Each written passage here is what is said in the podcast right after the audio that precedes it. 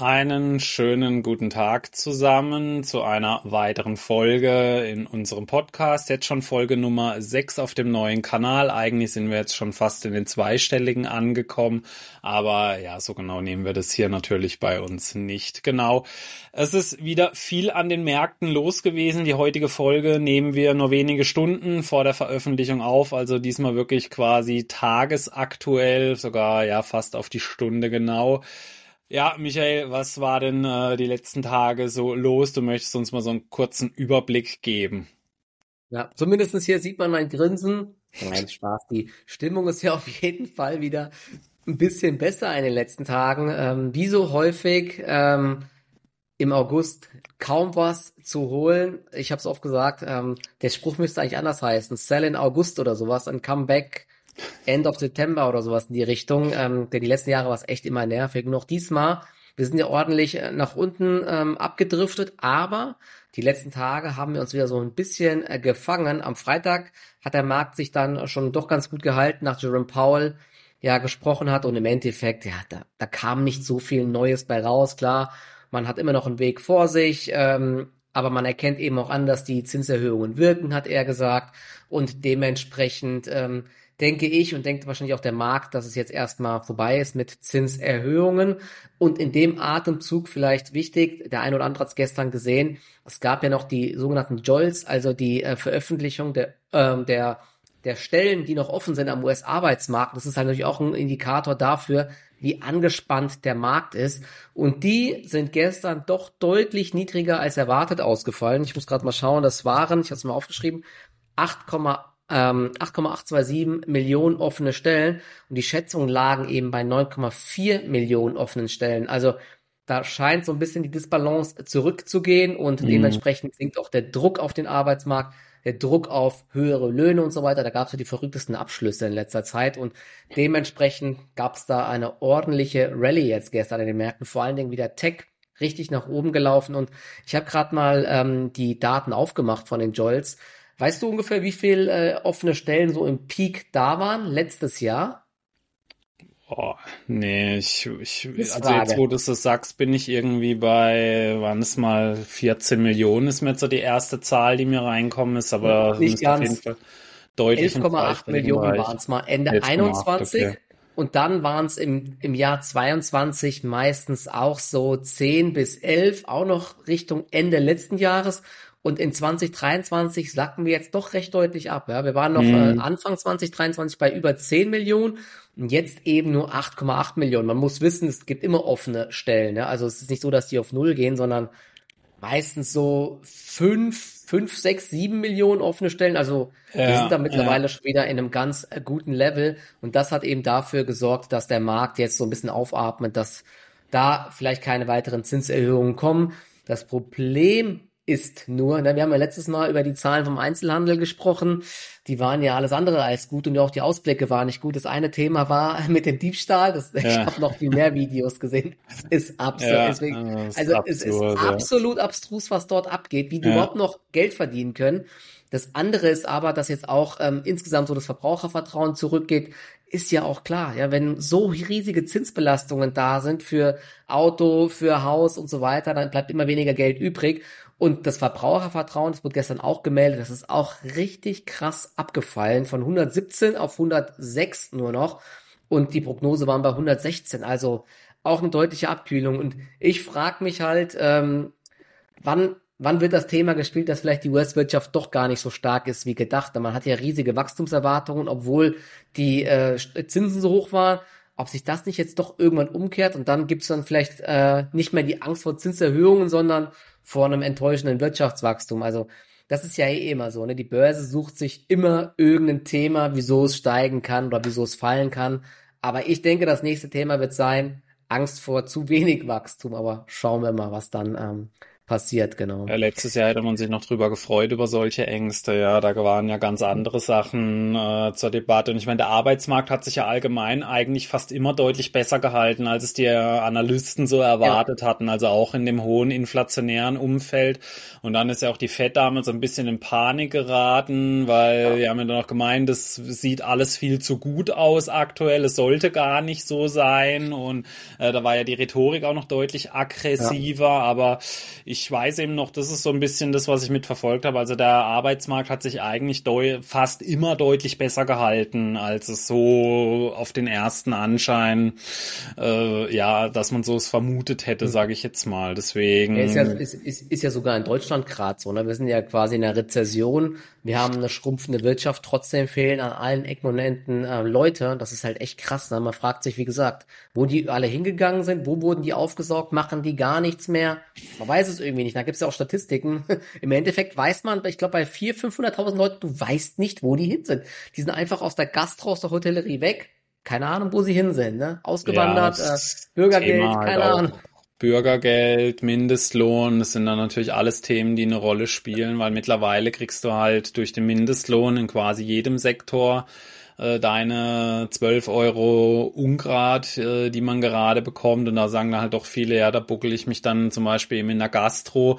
In vielen Betrieben natürlich bekommst du Trinkgeld, in vielen aber eben auch nicht. Und das wird so aufgeteilt, dass nicht mehr viel übrig bleibt. Und dann muss man halt sagen, ja. so von der Tätigkeit her an sich gibt's dann halt auch doch zumindest einfachere Jobs, also auch gerade so für den Körper, sage ich jetzt mal, weil äh, Gastro ja. ist ein absoluter Knochenjob mit teilweise wirklich unmenschlichen Arbeitszeiten. Und da sagen sich dann halt viele, für wenn ich denselben Lohn bei einem anderen Job bekomme, wo ich vielleicht sogar sitzen kann, das bevorzugen dann halt doch eher viele zum Beispiel als Kassierer irgendwo sitzen. Ja, ja das ist dann halt doch irgendwie körperlich äh, eine ganz andere Tätigkeit dann, ja, deswegen. Oder, das ist ja noch das andere Thema, das war glaube ich gestern noch eine große Headline bei der Bild, aber wir wollen hier keine politische Diskussion lostreten, hm. dass ja das Bürgergeld wieder um 11 Prozent erhöht wurde, na, dadurch sinkt natürlich auch die Bereitschaft, irgendwelche Jobs Ganz zu machen, klar, die nicht, ja wenn man sich da mal so hochrechnet, was ähm, eine Familie und so alles bekommt äh, mit ja. Bürgergeld, äh, da muss man lange bei einem äh, Job mit Mindestlohn oder in der Nähe vom Mindestlohn ja. arbeiten, ja, wenn man eben ganzen Mieten und so berücksichtigt. Aber wie gesagt, das ist äh, anderes Thema.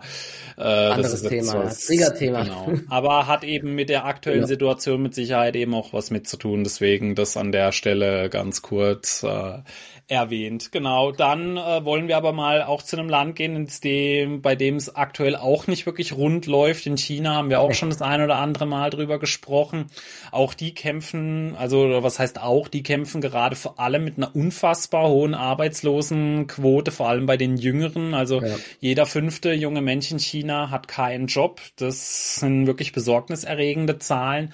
Aber bei äh, einigen Unternehmen scheint es nicht so anzukommen, äh, wenn man mal so auf Pinduoduo gucken. Äh, ja, so eine der krassesten Erfolgsstories aus China der letzten Jahre. Jetzt erobern sie ja auch Europa. Ich bin mir sicher, dass die meisten von euch schon mal von Temu gehört haben, ihre neue App. Also es ist Wahnsinn, wie man da gerade zu bombardiert wird mit Werbung. Auch ich habe es mir tatsächlich angeschaut. Also die locken ja. mit unfassbaren Rabatten.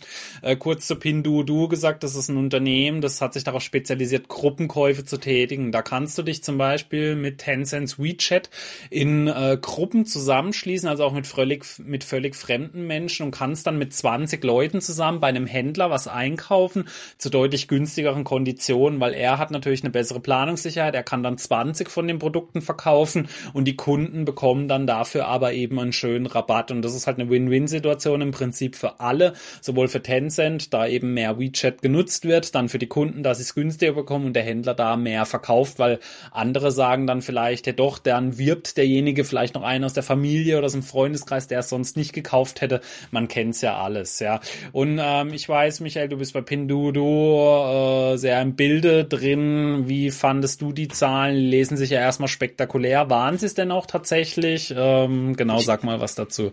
Ich, ich, ich kann es gerade nochmal aufmachen, ne, bevor wir nochmal auf die App und so zu, zu, äh, zu sprechen kommen. Ich habe auch mal ein bisschen bei Instagram rumgefragt und die ist schon so in gewisser Weise verbreitet und sie ist auch Platz eins aktuell bei den Download-Charts in mhm. Apple äh, Stores und auch bei Google Play. Sie haben eine brutale Kampagne aktuell, die sie fahren. Die und jetzt werden ja auch die ganze abartig. Zeit diese Videos. Ja. Aber sie ja. machen es gut, weil da sind auch die ganze Zeit solche Influencer, die packen dann diese, diese Dinge aus, die da kommen mit irgendwelchen, wir können gleich mal drauf eingehen, ne, mit so Gadgets halt im Endeffekt, ne? Die, die, die Preise, das, die sind das so wussten die Chinesen schon lange, wie es geht, ja. Das, das ist ja wie mit ich dieser... frage mich, wie funktioniert das? Ja, die, die, die kommen aus äh, China, werden die verschickt, die sind innerhalb von einer Woche da, kommt irgendwie mit DHL dann, ja.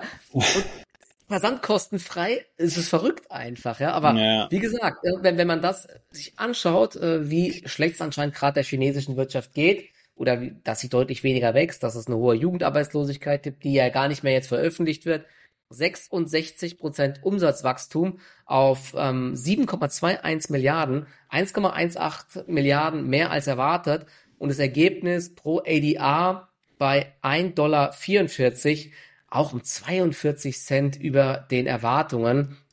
Und ähm, der CEO hat noch gesagt, over the recent quarter we saw a positive shift in consumer sentiment leading to a rise in demand across various product sectors. Also die Stimmung bei den Verbrauchern ist anscheinend ähm, recht gut. Ne? Und im Halbjahresvergleich hat sich der Nettogewinn fast verdoppelt. Das ist ähm, schon krass. Ja? Wenn man sich da den Chart anschaut, wie er sich entwickelt hat, kommt man zu dem Schluss, die Aktie ist günstiger geworden im Endeffekt.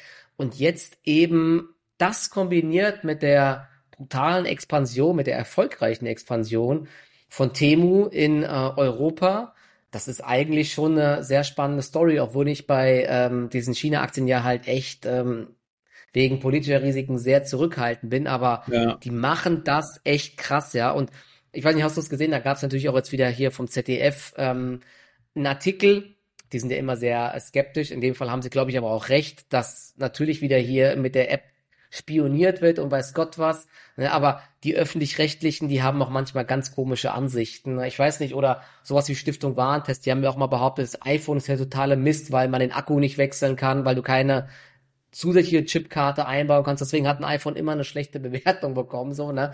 Aber hier sagen sie halt, dass das, dass die App unter anderem auf deine Kamera zugreifen kann, aufs Mikrofon zugreifen kann und so weiter. Und das ist natürlich schon, äh, ja, damit ist schon krass, man immer rechnen, wenn man was aus China sich äh, aufs Handy drauf macht, ja. ja Aber genau. wir sehen es jetzt halt mal nur so aus der Aktionärsicht. Ich meine, es ist ein Unternehmen, das jetzt 1,8 Milliarden, Achtung, Dollar, also nicht Renminbi, verdient hat in einem Quartal.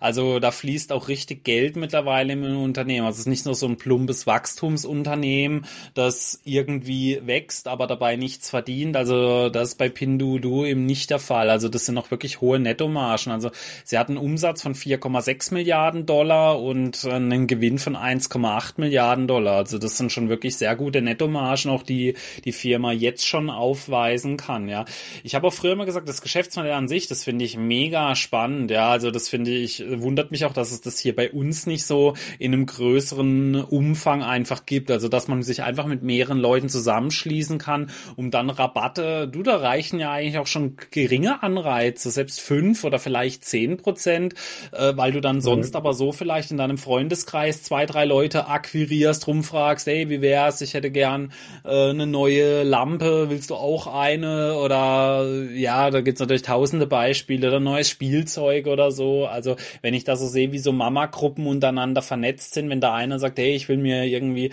das neue Spiel kaufen mhm. oder ja, neue Kinder, ein Toni zum Beispiel, wenn sich dann 20 zusammentun, dann dann kriegen wir irgendwie sieben oder zehn Prozent drauf. Äh, da würden sich mit Sicherheit viele finden, äh, die das so machen würden. Also, dass es das so nicht in dem Umfang gibt wie in China, hat mich schon lange gewundert. Aber ich muss eben auch dazu sagen, was ich früher schon immer gesagt habe, bei Pinduoduo sehe ich so ein bisschen das Problem, dass sie so ein One-Trick-Pony sind. Sie können halt nur das, wenn dann mal die Regierung sagt, hey, wir wollen keine von diesen Gruppenverkäufen mehr oder diese Gruppenkäufe mehr haben, dann könnte es äh, ziemlich schnell, ziemlich düster für das Unternehmen aussehen. Das, das ist so mein Problem, was ich so mit einem chinesischen Unternehmen habe, das so wirklich so ein, nur eine Sache eigentlich richtig gut kann, ja. Und das ist halt in dem Fall so äh, dieses Verkaufen, vor allem eben in Form von äh, Gruppen dann. Das ist so mein Problem, was ich ein bisschen mit der Aktie habe, aber an sich ja ultra äh, interessantes Unternehmen, wenn es eben nicht aus China jetzt direkt wäre. Aber eben, was noch was was noch spannend ist, man muss mal halt mal auf diese Website gehen oder sich mal die App runterladen. Also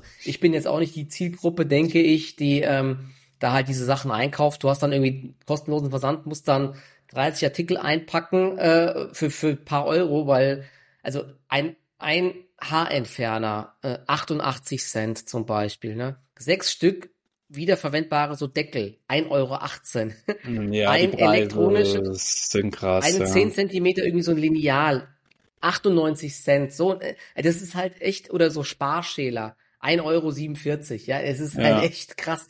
Ja. Und anscheinend, ne, oder hier so eine, so ein, so ein RFID, äh, wo du Karten reinmachen kannst, 4 Euro, also ein Lederteil, ne, also mhm. es ist wirklich krass einfach. Und mir haben jetzt ein paar Leute auch gesagt, die Qualität ist wohl teilweise auch echt ganz gut. Manche Sachen sind auch Schrott.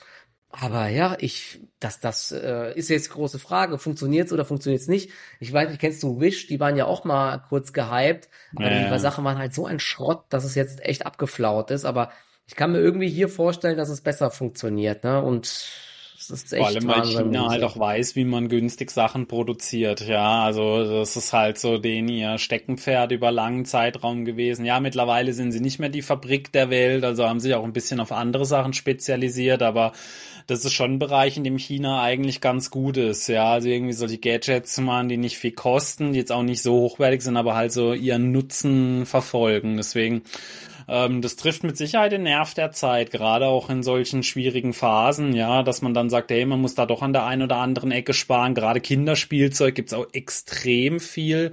Äh, so bin ich auch auf die App drauf aufmerksam geworden. Die haben mir so ein paar Sachen fürs Spielzeug gezeigt, wo ich gesagt habe, hä, was sind das für Preise? Da wusste ich mhm. eben noch nicht, dass Temu zu Pinduoduo gehört und hab's mir dann eben auch mal angeschaut. Also es ist schon Wahnsinn, was es da für Preise dann teilweise gibt, ja. Ja, und sie spielen natürlich auch extrem äh, mit dem Marketing und hier mit Bling Bling. Ja ne, noch 28 Minuten, noch so und so viel verfügbar ja. und das zählt die ganze Zeit runter. Das ist wie bei Booking, von wegen hier zehn Leute gucken sich das an, noch ja. ein Zimmer verfügbar. Ey, du wirst nur getriggert, ne, mit Rabatten und ja. Bling Bling, das ist echt. Es ist, ja. Äh, also, ich kann mir vorstellen, dass es zumindest ein paar Quartale richtig gut läuft, auch hier in Europa und dass, äh, dass da die auf jeden Fall einiges an Millionen Umsätzen hier reinholen und scheinbar auch profitabel sind. Frag mich nicht wie, aber sie schaffen es irgendwie. Ne? Beziehungsweise, das wird ja wahrscheinlich dann von Händlern gebaut. Weißt du das? Das sind ja dann wahrscheinlich einzelne Händler, die das anbieten. Und P. Diddy ähm, ist die Plattform sozusagen wahrscheinlich. Oder die kriegen dann eine Marge, schätze ich mal. Äh, also wie jetzt ganz genau das Geschäftsgebaren ist, dazu habe ich es mir jetzt auch lang genug, äh, viel zu lange nicht mehr angeschaut. Also da weiß ich es jetzt gerade auch nicht auswendig. Also ich weiß eben nur, dass sie durch diese Gruppenkäufe da so groß mhm. gewachsen sind. War noch eines der schnellst wachsenden Unternehmen. Ich glaube, sie waren sogar mal zu einer Zeit lang das Unternehmen, das am schnellsten die 100 Millionen Market Cap erreicht hat, wenn ich es jetzt noch richtig gerade okay. weiß. Äh, also die sind schon früher, also als sie noch klein waren, schon wirklich explosionsartig gewachsen, ja. Also, also und äh, ganz kurz noch vielleicht zum, äh, zur Kursentwicklung, die ist nämlich gestern dann 16 Prozent gestiegen, die Aktie. Mhm. Sieht ähm, nicht so schlecht aus, ich gucke gerade mal rein. Die Kursziele werden querbeet angehoben, City 125, Bernstein 120, HSBC 125. Also die sehen alle so 25, 30 Prozent Kurspotenzial ähm, noch bei der Aktie und querbeet kamen die Zahlen halt gut an. Ne? Also wer äh, so ein bisschen äh, einen Trend spielen will, für den ist die Aktie vielleicht ganz interessant. Ne? Langfristig muss jeder selbst entscheiden, ob das China-Risiko äh, er eingehen möchte.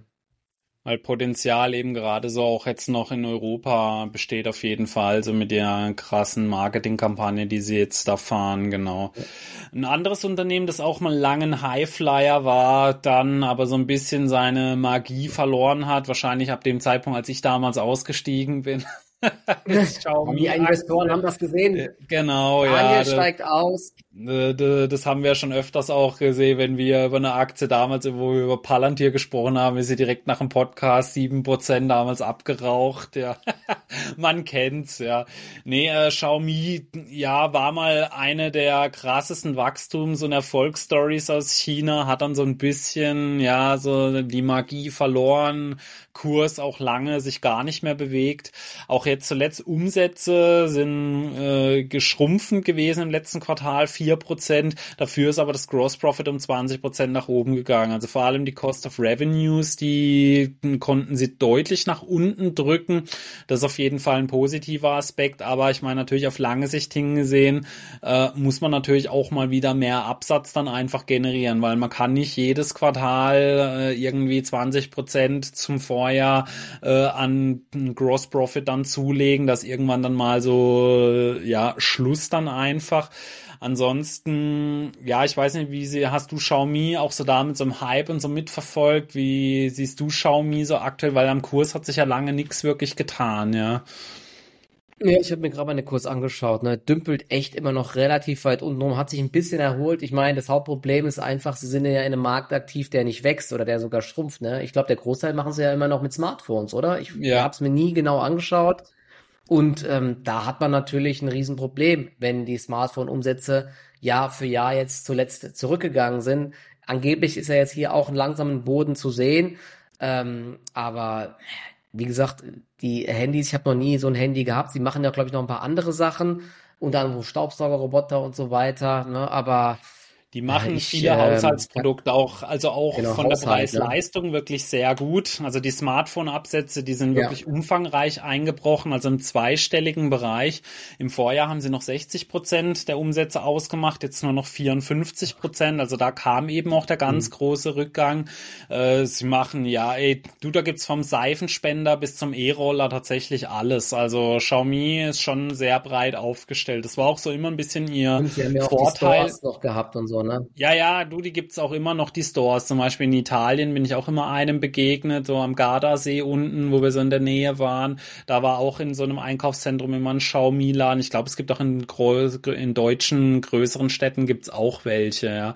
Und äh, eben sie machen so Internet of Things und Lifestyle-Produkte sind die Sparten, die aktuell noch wachsen oder die, das ist eine zusammengeführte Sparte, also da wachsen sie noch zweistellig, aber Smartphones war halt immer so ihr Steckenpferd, also dass sie gute Smartphones Smartphones zu wirklich günstigen Preisen haben. Gibt es aber natürlich auch einige Konkurrenten in China. Also Oppo sind ja zum Beispiel, sind zum Beispiel noch so ein Konkurrent. Äh, ja, Huawei, wie sie alle heißen. Also da gibt es natürlich schon einige Sachen am Markt, die eben dann auch noch so im selben, ja, sag ich mal, Pool fischen.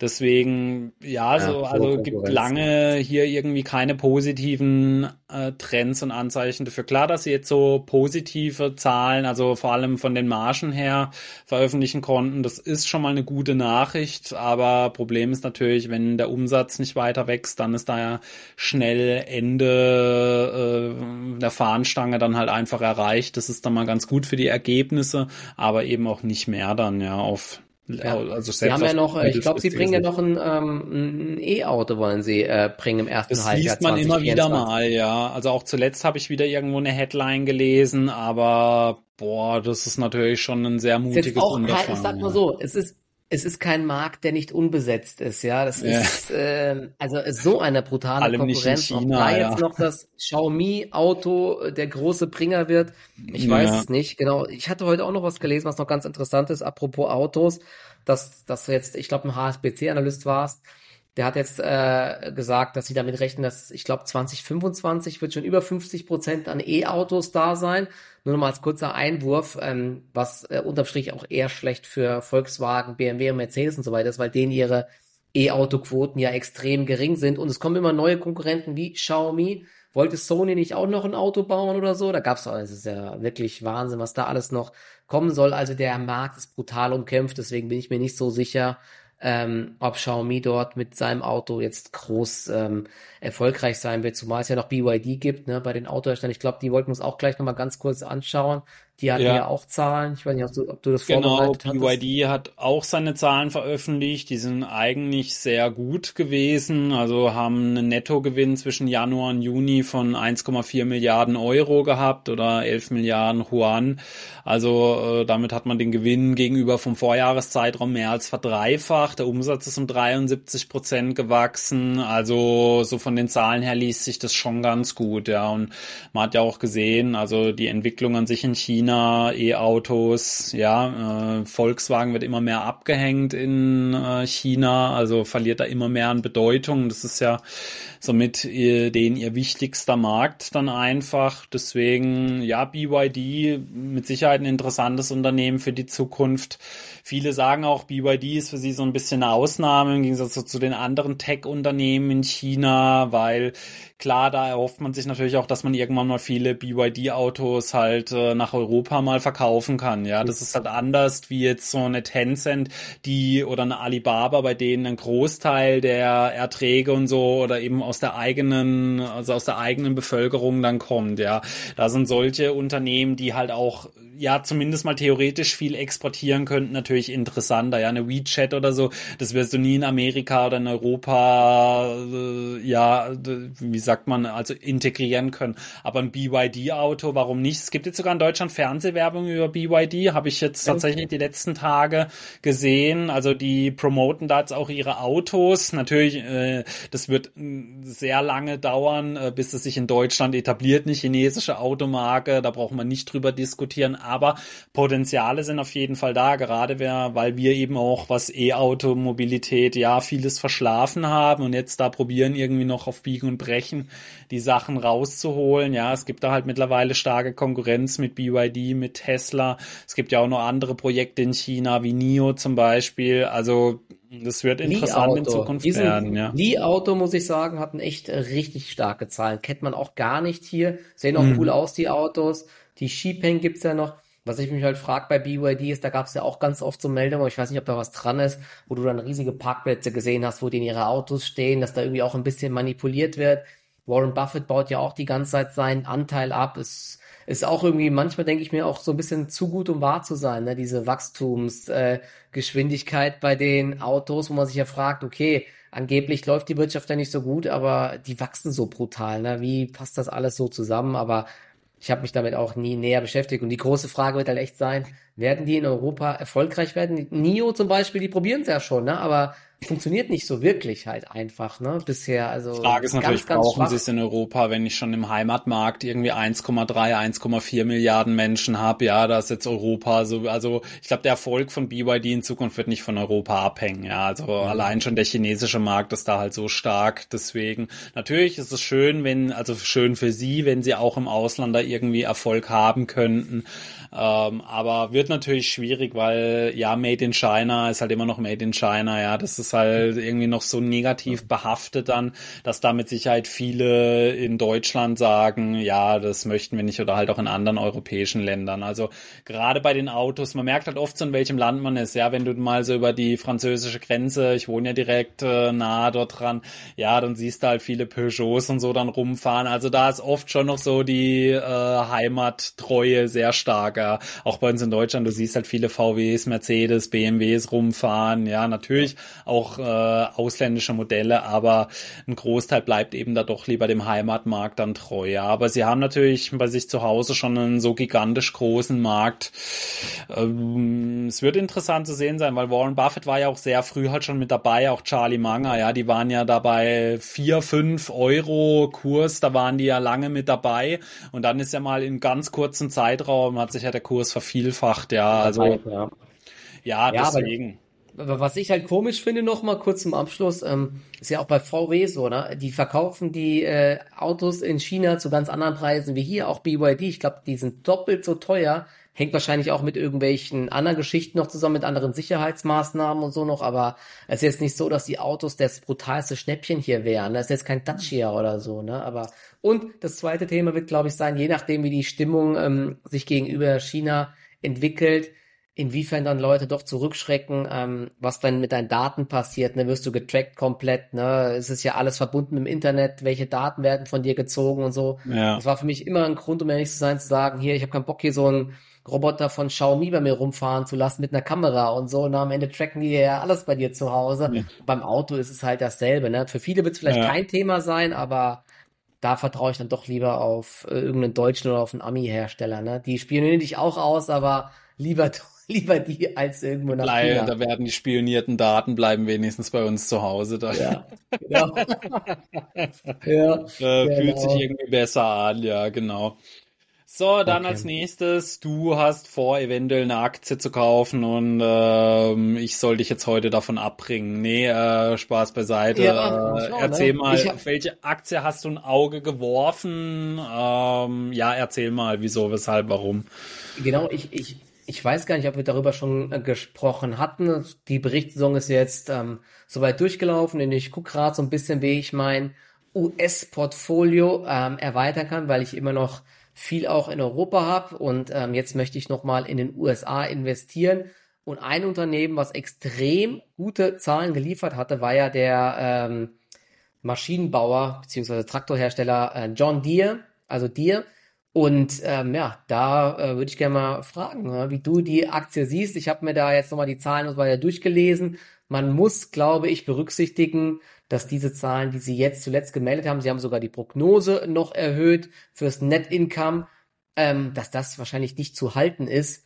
Und ähm, wenn man sich mal den Aktienkurs anschaut, die hat auch gar nicht mehr positiv reagiert. Ne? Sie hatten einen brutalen Beat bei den äh, Umsätzen und auch beim Ergebnis. Sie haben im Q3 über 10 Dollar verdient pro Aktie. Also das ist wirklich brutal. Aber das hängt vielleicht auch so ein bisschen mit Sondereffekten zusammen. Sie haben die Preise erhöht, dann gab es so einen äh, Investitionsstau und das sorgt natürlich dann dadurch äh, dazu, dass man einen guten Produktmix hatte, hohe Preise durchsetzen konnte und die Nachfrage eben hoch war. Aber ähm, es sind Investitionsgüter und eine gewisse Zyklik ist dort immer da, auch wenn dir, glaube ich, da schon breit aufgestellt ist. Und ich glaube, ein Vorteil ist auch, dass, äh, ich sag mal, dieser Bereich mit Traktoren jetzt nicht äh, so hart umkämpft ist wie Smartphones oder Autos, wo es halt zig Hersteller gibt, die sind ja mit Abstand der Marktführer und dementsprechend finde ich das Unternehmen eigentlich echt interessant und ähm, ja, krasse Margen. Sie sind sehr stark auch hier mit Vernetzung, KI und so weiter. Ne? Und einer der Haupttreiber, der wahrscheinlich bleiben wird, ist ja, dass die Bevölkerung wächst. Wir wollen alle was essen und ähm, dementsprechend wird höchstwahrscheinlich auch die Nachfrage ähm, hoch bleiben. Oder wie siehst du das? Oder hast du irgendwelche Red Flags gesehen?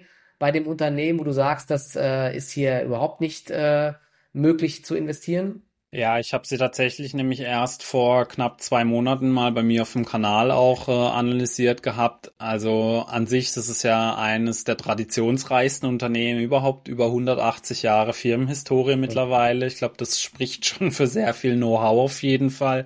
Und man kann sie so ein bisschen, oder viele sagen ja auch so, Dias oder Mercedes auf dem Feld dann einfach. Ja, sie sind bekannt dafür, vor allem auch immer wieder neue Innovationen, neue Technologien voranzutreiben. Also das geht dann so von GPS-gesteuerten Traktoren bis zu ja. äh, autonomen Erntemaschinen zum Beispiel, die sie haben. Sie zeichnen sich auch durch eine hohe Zuverlässigkeit aus, also durch Qualität und strenge Produkt- und Qualitätskontrollen. Die Geräte, die sind auch untereinander sehr stark vernetzt immer. Also da habe ich mal mit einem Landwirt äh, gesprochen damals im Zuge meiner äh, Analyse, die ich gemacht habe. Also der hat mir halt auch bestätigt, wenn du da mehrere untereinander hast, die können stark miteinander kommunizieren dann. Und es gibt halt auch einen umfassenden Kundenservice, äh, der dir technische Unterstützung bietet und auch ein ja. sehr gut ausgebautes Händlernetz, also auch für Ersatzteile, Wartung, Reparaturleistung.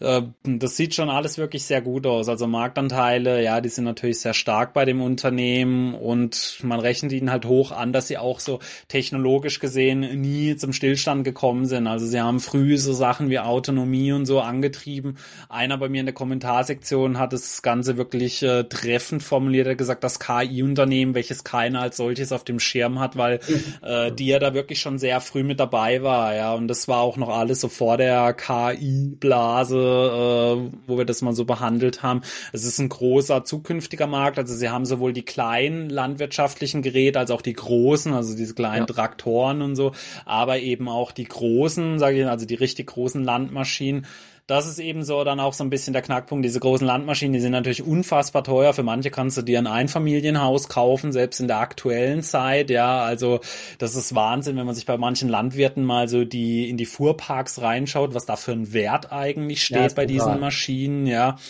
Und ähm, da sieht man aber auch am Aktienkurs, da gibt's immer wieder, also die ist keine Aktie, die jetzt wie eine Microsoft zum Beispiel immer so ja. kontinuierlich nach oben zieht, sondern da geht's immer mal eine Seite, eine Weile seitwärts, dann geht's richtig ja. stark nach oben, dann gibt's auch mal wieder ein Bounce nach unten. Das war in den letzten fünf Jahren wirklich oft der Fall. Also es gab zweimal ganz krasse Aufwärtsphasen in den letzten fünf Jahren. Das war einmal nach Corona, da hat sie sich vom Tief, also das war so ungefähr im März, da war die Aktie mal bei 190 19 Dollar. Und äh, am Anfang äh, 2021, ein Jahr später, da hatte sie sich verdreifacht und das für so einen Traditionswert, das, das gibt's ja eigentlich gar nicht, ja. Also, dass so ein Wert sich verdreifacht. Dann ist sie lange seitwärts gelaufen und dann nach einer kurzen Aufphase ging es nochmal richtig nach unten dann. Also da hat die Aktie deutlich zweistellig verloren. Dann gab's wieder im Jahr 2022 eine große Aufwärtsphase und dann jetzt aber zuletzt wieder sehr huckelig alles dann gewesen, ja. ja. Also ich muss sagen, was ich persönlich, ich stehe sowieso auf solche Qualitätsunternehmen, die eine starke Marktposition haben. Also vom Geschäftsmodell her finde ich die mega spannend auf jeden Fall. Ähm, viele, äh, viele merken immer an, dass ihr Bilanz ein bisschen problematisch aussieht. Ähm, man darf bei dir nicht vergessen, also sie haben eine sehr hohe, erstmal eine sehr hochwirkende Verschuldung. Also wir haben da Nettoschulden von ungefähr 50 Milliarden Dollar. Das ist natürlich erstmal wirklich sehr viel. Aber man darf dabei nicht vergessen, ein sehr großer Anteil von den Nettoschulden kommt aus ihrem Finanzierungsgeschäft. Denn wir haben es gerade gehört, diese, also dagegen sind Autos ja. wirklich ein Witz, was diese ähm, Maschinen, also eben auch in der breiten Masse kosten. Natürlich gibt es einzelne Autos, die äh, ebenfalls zu so einem Preis gehandelt werden, aber bei dir ist es dann halt eben so prozentual prozentual gesehen ganz anders wie jetzt bei den Autos, ja.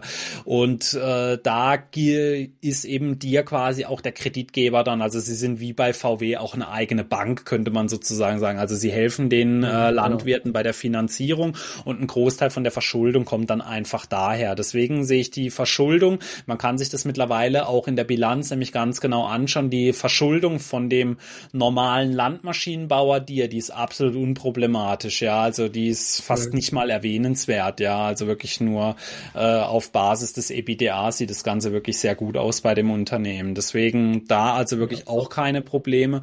Und man muss auch sagen, die Guidance, also vor zwei Monaten, da war die noch gar nicht so hoch jetzt. Also man rechnet dieses Jahr nochmal mit einem wirklichen Ausnahmejahr. Dann war es aber für das Jahr 2024 und 2025 hat man eigentlich mit fast gar keinem Wachstum gerechnet, also eher mit schwierigen Zeiten. Und sowas kann natürlich immer interessant sein. Da steckt also viel positives Überraschungs Wachstumspotenzial damit drin, wenn man eben eher so nicht mit positiven Jahren jetzt erstmal rechnet. Deswegen, ich persönlich finde es ist ein sehr interessantes Unternehmen. Ich weiß gar nicht, weißt du, wo sie gerade bewertungstechnisch stehen? Ich glaube, da sind sie auch relativ attraktiv äh, von der Bewertung her. Also ja. Das ist ja, das ist ja so das Problem, ne? Bei Zyklikern. Du musst immer bei Zyklikern aufpassen. Meistens ist es so, wenn sie sehr günstig wirken, ist es eher schlecht, ja. weil dann sind sie so am Peak der Erträge und genau, dann ja. Dann kommen irgendwann die schlechten Jahre, der Kurs ja. fällt und dann wirken sie sehr teuer und auf einmal steigen die Aktien wieder. Deswegen, genau, du hast recht, ne? die Aktie ist aktuell nicht sonderlich teuer irgendwie. Also sie sollen dieses Jahr, die hatten, wir haben ja gerade gesagt, die haben ja 10 Dollar verdient in einem Quartal, das ist ja Wahnsinn. Und es sollen irgendwie 30 bis 35 Dollar jetzt werden. Ich glaube, 33,79 Dollar lese ich hier gerade. Also die haben ein KGV von 11 bis 12, was ja echt nicht teuer ist bei zweistelligen EBIT-Margen, äh, hört sich alles toll an. Und ähm, wenn das stimmt, soll es zumindest einigermaßen stabil bleiben in den nächsten Jahren. Aber das ist halt die große Frage, ob das so ist. Ne? Und ja. die noch größere Frage für mich ist, was ist denn jetzt bereits eingepreist? Denn man sieht ja am Kurs, ich mache gerade nochmal auf, der hat sich jetzt unterm Strich schon länger nicht mehr bewegt. Also ich denke, da ist schon jetzt auch so ein bisschen eine Abkühlung eingepreist mittlerweile. Wir sind auf dem Niveau irgendwie von Mitte 21 auch. Also obwohl wir jetzt dieses Jahr nochmal richtig gehypt sind, hat sich im Kurs nicht mehr so viel getan. Wir sind sogar deutlich zurückgekommen jetzt von den Hochs. Deswegen, wenn jetzt irgendwann schlechtere Quartale kommen, könnte es vielleicht sein, dass die Reaktion gar nicht mehr so schlecht ist. Aber ich überlege mir halt trotzdem, vielleicht mal eine erste Position mir reinzulegen und dann mal ähm, zu schauen, was die Aktie macht. Denn du hast gesagt, äh, die schwankt auch mal ganz gerne, die war auch mal bei 300 Dollar zwischendurch. Also wenn sie Richtung 350 bis 300 Dollar geht, dann fände ich sie eigentlich wirklich äh, sehr, sehr interessant. Mhm. Aktuell, ja, vielleicht mal eine erste äh, Position für einen Fuß in die Tür, so kann man es sagen. Ja, so könnte man es machen. Die, die, die Dividende ist ja übrigens gar nicht so ja. groß, gell? Hast gesehen, die Dividende ist 1% nur oder 1,1%. Sie machen aber extrem viel mit Aktienrückkäufen.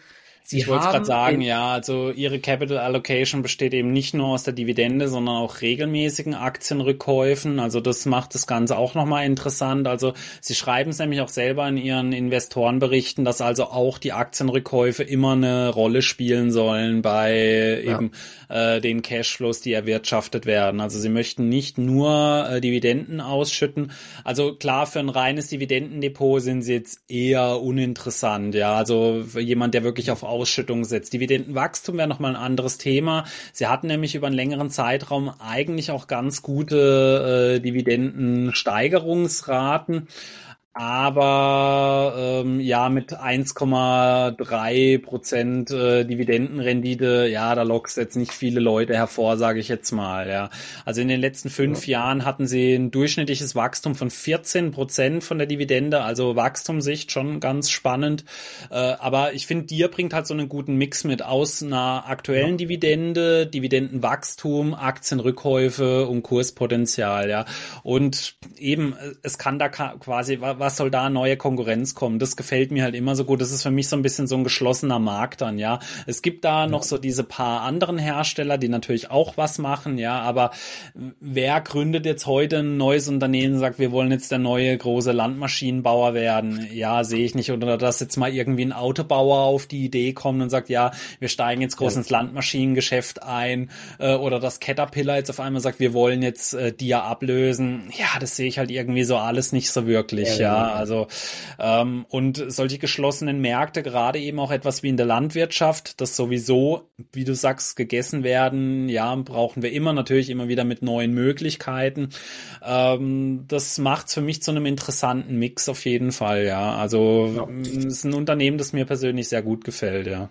5,5 Milliarden übrigens wurden an die Shareholder ähm, zurückgegeben, haben sie noch gesagt bis jetzt. Ich glaube in 2023 und die Anzahl an Aktien, die ist auch in den letzten Jahren schon, ich glaube, mittel, also nicht, nichts, also höher, also ein höherer zweistelliger Wert sind die zurückgegangen und das treibt natürlich auch immer das Ergebnis pro Aktie an. Das ist ja so ähnlich auch bei der Munich Re. Wenn du immer weniger Aktien hast, ist ja klar, selbst wenn der Gewinn gleich bleibt, hast du immer ein höheres Ergebnis pro Aktie und das macht natürlich auch interessant und tut den ja. Kurs mittel- bis langfristig sehr gut. Deswegen, ja, ich überlege es mir mal. Ich werde berichten, ob ich dann ähm, eine kleine Position äh, gekauft habe oder ja, wie die ja. ganze Geschichte aussieht. Und ja, wir hatten noch also überlegt, ganz kurz was. Ja, ich kann es noch schnell sagen als abschließendes mit den Shares okay. Outstanding. Ich habe es nämlich gerade offen noch so ein bisschen Nerdwissen. Also in den letzten zehn Jahren sind die Shares um 2,7 Prozent jährlich zurückgegangen. Das ist Wahnsinn. sehr viel.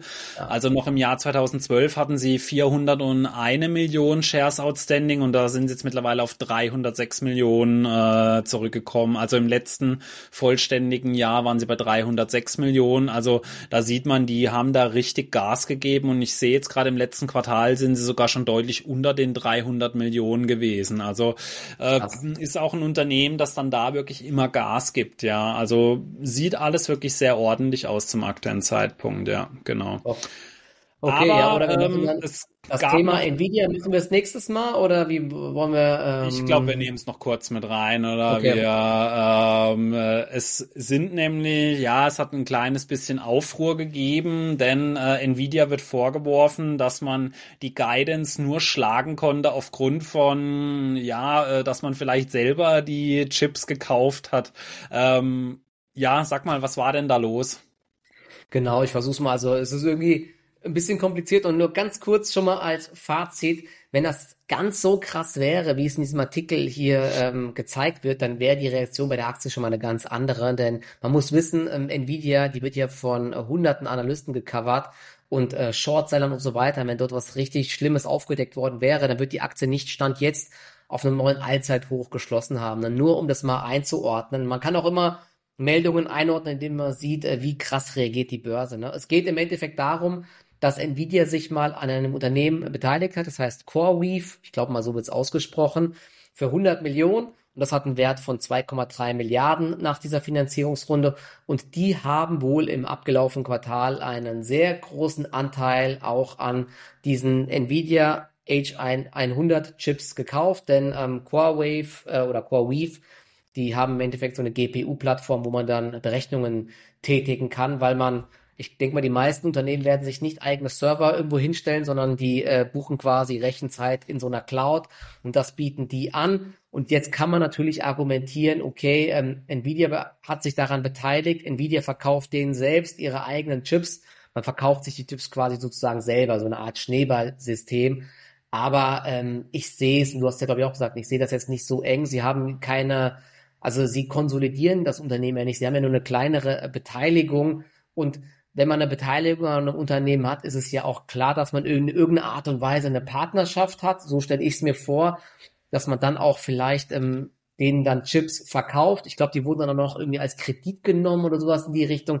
Es ist alles schon so ein bisschen komisch, aber dass das alleine ähm, jetzt verantwortlich ist für den, äh, für den Erfolg von Nvidia, glaube ich eher nicht. Es ist ein recht großer Anteil. Ich glaube, von den 10 Milliarden Datacenter-Umsatz wären es ja 2,3 Milliarden ähm, gewesen.